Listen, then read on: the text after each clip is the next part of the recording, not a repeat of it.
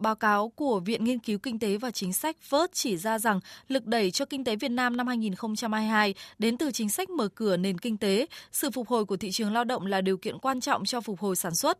Bên cạnh đó, các gói kích cầu nhằm hỗ trợ phục hồi tăng trưởng sẽ như một cú hích tới tăng trưởng kinh tế thời gian tới. Động lực thúc đẩy tăng trưởng năm 2022 còn đến từ lĩnh vực xuất khẩu và FDI. Trong khi đó, xu hướng phục hồi của cầu trong nước cũng là một lực đẩy đáng kể. Ông Florian Freire-Raben, giám đốc văn phòng Viện CAS tại Việt Nam, cho rằng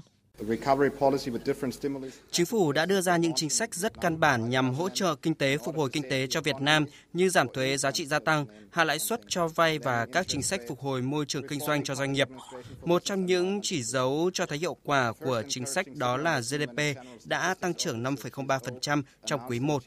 Tôi nghĩ mức tăng trưởng như vậy vẫn chưa xứng với tiềm năng. Việt Nam vẫn mong đợi một mức tăng trưởng mạnh mẽ hơn nữa.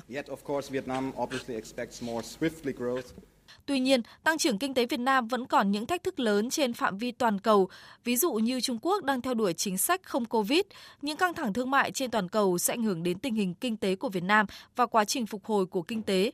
Xuất khẩu, đặc biệt là xuất khẩu nông sản bị ảnh hưởng bởi các yếu tố cạnh tranh quốc tế cũng như sự không chắc chắn từ thị trường truyền thống. Ngoài ra, theo các chuyên gia, sự gia tăng về giá của các loại tài sản, vàng, bất động sản cho thấy dòng tiền trong nền kinh tế vẫn chưa thực sự đi vào sản xuất. Phó giáo sư tiến sĩ Vũ Sĩ Cường, Phó trưởng Bộ môn phân tích chính sách tài chính, Học viện Tài chính cho rằng một thách thức lớn để Việt Nam có mức tăng trưởng cao trong năm nay đến từ tổng cầu. Tổng cầu của Việt Nam tăng tương đối chậm. Ví dụ rõ ràng là các cửa hàng cửa hiệu hầu như chưa mở cửa trở lại toàn bộ. Nếu không có những biện pháp mạnh mẽ hơn để tăng tổng cầu thì nguy cơ tăng trưởng dưới 6,5% là hiện hữu. Ờ, gần như là Việt Nam rất khó thể giữ được tỷ lệ lạm phát là 4% theo yêu cầu của Quốc hội lý do chính ấy là chúng ta mới bắt đầu năm. Gọi là chỉ số giá sản xuất IPP ấy, nó tăng rất là mạnh. Cái thứ hai là Trung Quốc ông ấy tiếp tục chính sách zero covid.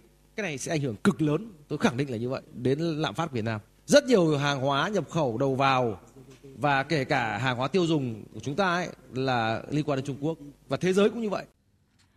Viện Nghiên cứu Kinh tế và Chính sách VớT cho rằng Việt Nam cần đặc biệt chú ý về nguy cơ nhập khẩu lạm phát từ bên ngoài.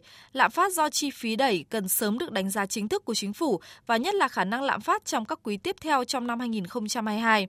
Do ảnh hưởng của chỉ số giá sản xuất, chỉ số giá nhập khẩu tới lạm phát, để có biện pháp kiểm soát giúp hạn chế tác động tiêu cực tới người tiêu dùng trong nước.